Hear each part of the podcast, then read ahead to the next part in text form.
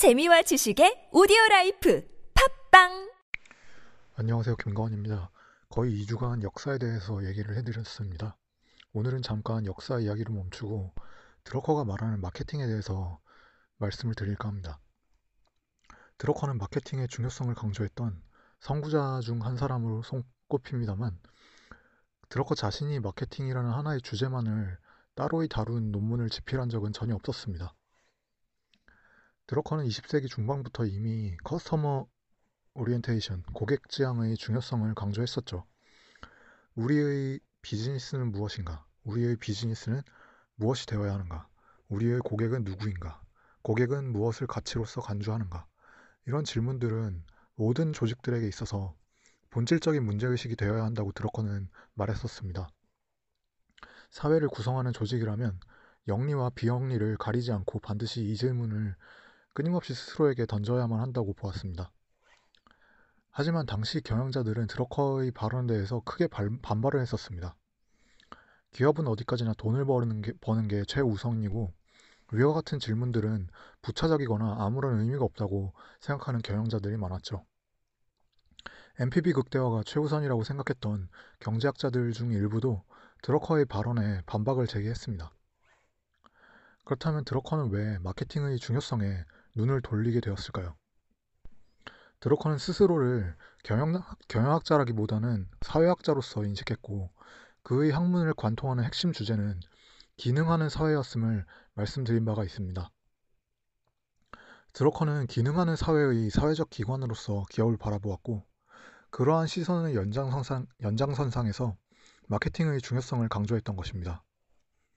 드러커가 볼 때 기업은 단순히 돈을 버는 것이 목적인 조직체, 조직체가 전혀 아니었습니다. 돈을 벌어서 그 재무적인 성과를 주주와 채권자에게 나누어주는 것을 기업의 본질적인 목적으로 바라볼 경우에 기업은 단순히 돈을 기업은 단순히 돈을 버는 수단으로서 다른 사회 구성원들을 이용하는 것이 전부가 됩니다. 이런 경제적, 재무적 관점을 지지하는 학자들은 대체로 경제학자들이죠.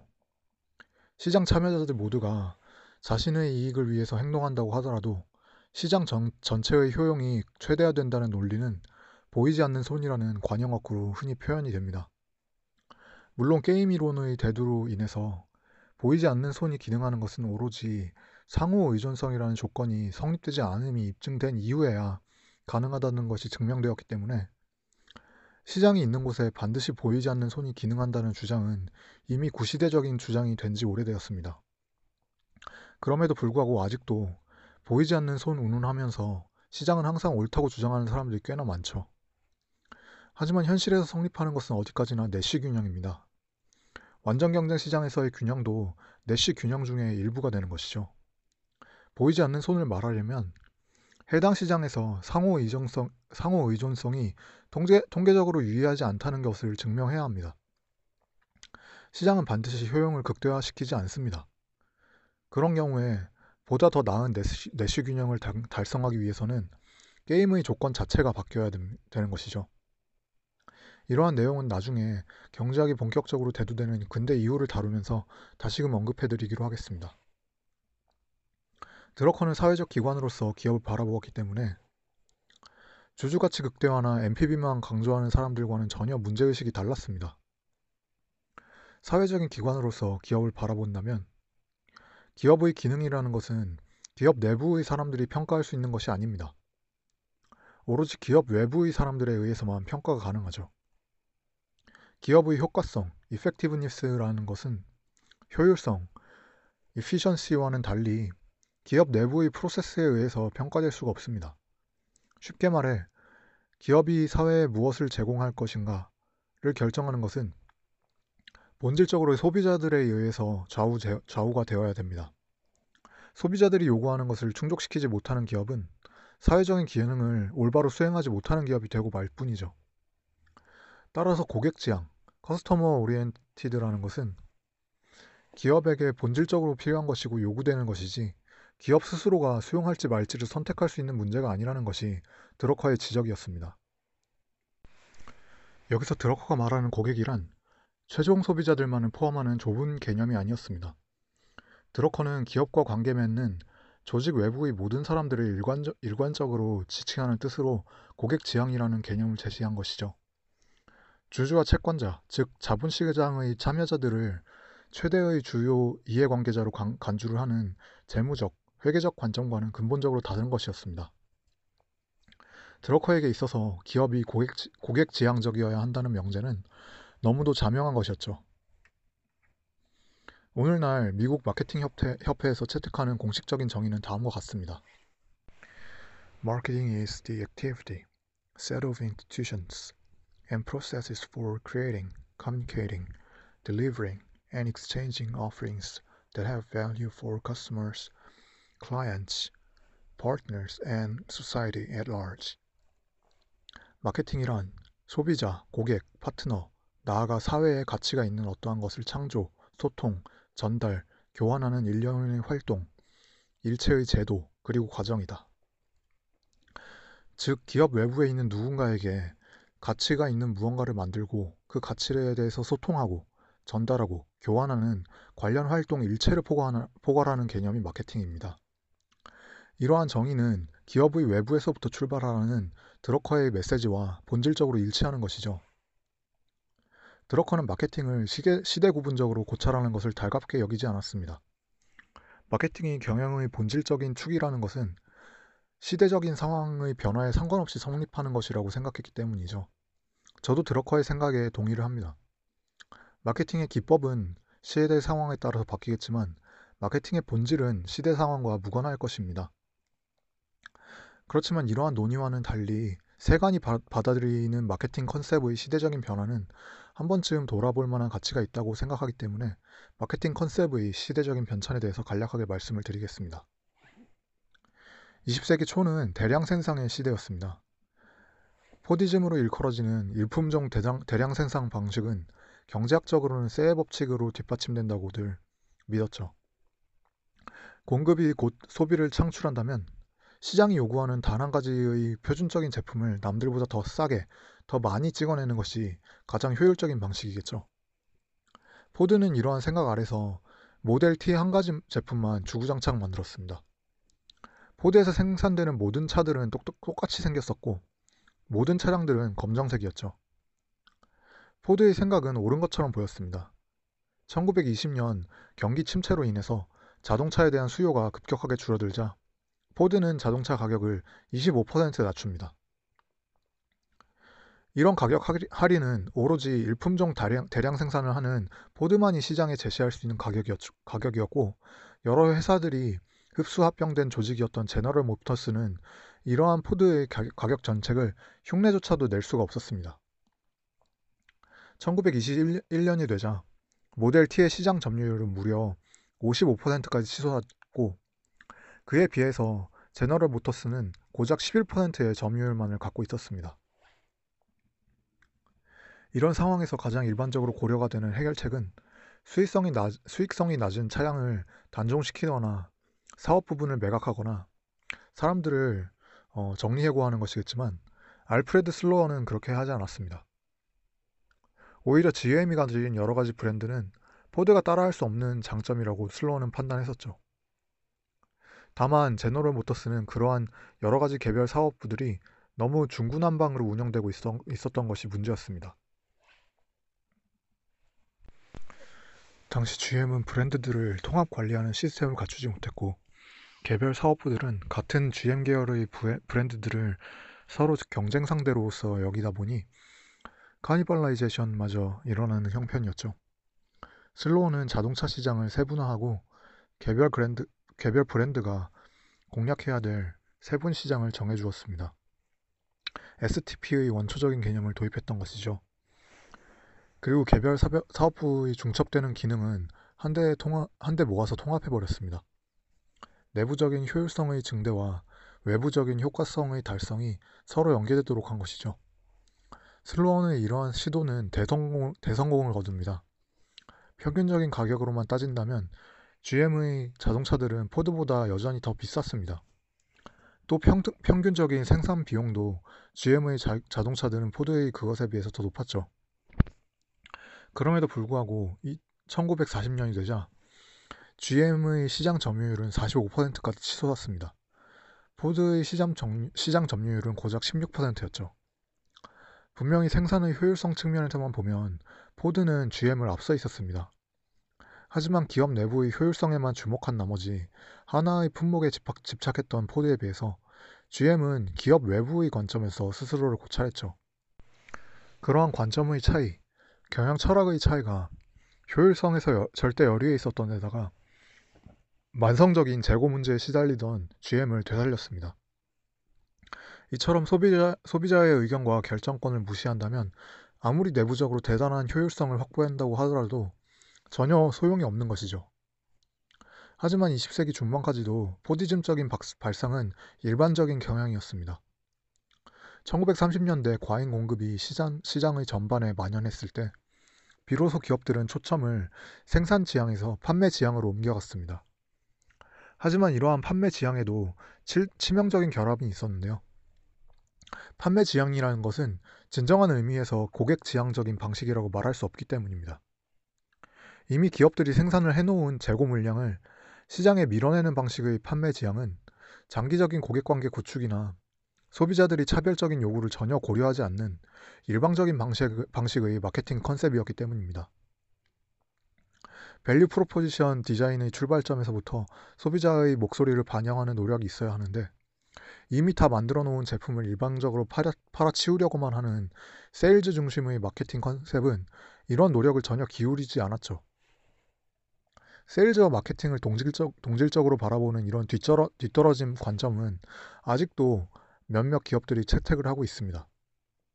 정말로 기업, 기형적인 형태의 기업의 경우에는 마케팅 부서는 없어도 판매 부서는 있을 정도죠. 재고 밀어내기와 덤핑 세일이 여전히 주요한 전략으로 채택되기도 합니다. 고객 지향적 마케팅이 시장에 폭넓게 자리를 잡은 것은 20세기 중반에 들어서였고 20세기 후반이 되자 마케팅이 단순히 value proposition 디자인과 판촉에만 관련된 것이 아님이 명확해졌습니다. 드러커는 고객 지향적 태도, 즉 마케팅과 이노베이션이야말로 경영의 핵심적인 기능이며 이 두 가지는 통합적으로 추진되어야 된다고 지적한 바가 있었죠. 이러한 드러커의 지적이 정확했다는 것이 20세기 후반 들어서 밝혀집니다. 고객 지향적 마케팅이라는 것은 곧 고객이 원하는 것이 무엇인지를 파악하고 그 고객의 기대치를 형성하는 과정에서부터 시작이 됩니다. 고객 관리라는 것은 고객과의 커뮤니케이션에서부터 시작이 되는 것이죠. 그리고 예전에 말씀을 드렸듯이 커뮤니케이션이란 기대와 인지의 연속되는 순환 과정입니다. 고객의 기대치만 높여준다고 해서 문제가 해결되지 않습니다. 고객의 기대치에 미치지 못하는 품질의 재화나 서비스를 제공하게 될 경우 고객은 기대와 인지의 불일치를 체험하게 되죠. 기업과의 커뮤니케이션 일체가 거짓이었음을 알게 되는 고객은 그 기업과의 지속적인 관계 맺음을 거부하게 됩니다. 그러므로 마케팅 컨셉, 즉 고객, 고객 지향이라는 것은 기업 활동의 일부분에만 연관되는 것이 아닙니다. 기업 활동 일체와 연관되는 경영 철학이죠. 경영자들은 통합 품질 관리, TQM과 마케팅은 서로 연계되어야 된다는 점을 알게 됩니다. 적시 생산의, 적시 생산의 개념을 통해서 제품의 개발에서부터 고객에로의 인도까지 모든 프로세스를 통합, 연계하여 성, 설계를 했던 도요타의 성공이 마케팅 컨셉의 중요성을 깨닫게 해주었죠. 1950년 당시 도요타는 제너럴 모터스나 포드 같은 기업들에 비하면 어린 아이나 다름없는 상태였습니다. 생산량이 적었고 수직적 통합 범위가 넓지 않았기 때문에 규모의 경제에서 GM이나 포드를 쫓아갈 만한 효율성을 가질 수 없었죠. 도요타는 그 이전의 그 이전과는 전혀 다른 접근 방식을 선택했습니다. 생산량이 적다면 오히려 재고 관리 면에서 최대의 효율성, 효율성을 달성할 수 있다는 점이었죠. 하지만 적시 생산의 개념은 단점도 있었는데 만일 고객의 요구에, 요구에 빠르게 대응하지 못한다면 너무 적은 양의 재고는 오히려 악영향을 가져다 줄 수도 있, 있었기 때문입니다. 따라서 도요타는 제품의 개발 기간 또한 단축해야 했었고 수직적인 통합 범위가 넓지 않은 상황에서 제품 개발 기간을 최대한 단축하기 위해서는 협력업체들과의 긴밀한 연계가 반드시 필요했습니다. 최종적인 소비자로부터 시작해서 점차적으로 후 공정이 전 공정의 생산량을 인수한다는 이러한 접근법, 풀 시스템은 종래의 기업들이 사용하던 전 공정이 후봉, 후공정에게 재고를 밀어내는 방식의 push 시스템을 근본적으로 뒤엎는 혁신이었죠.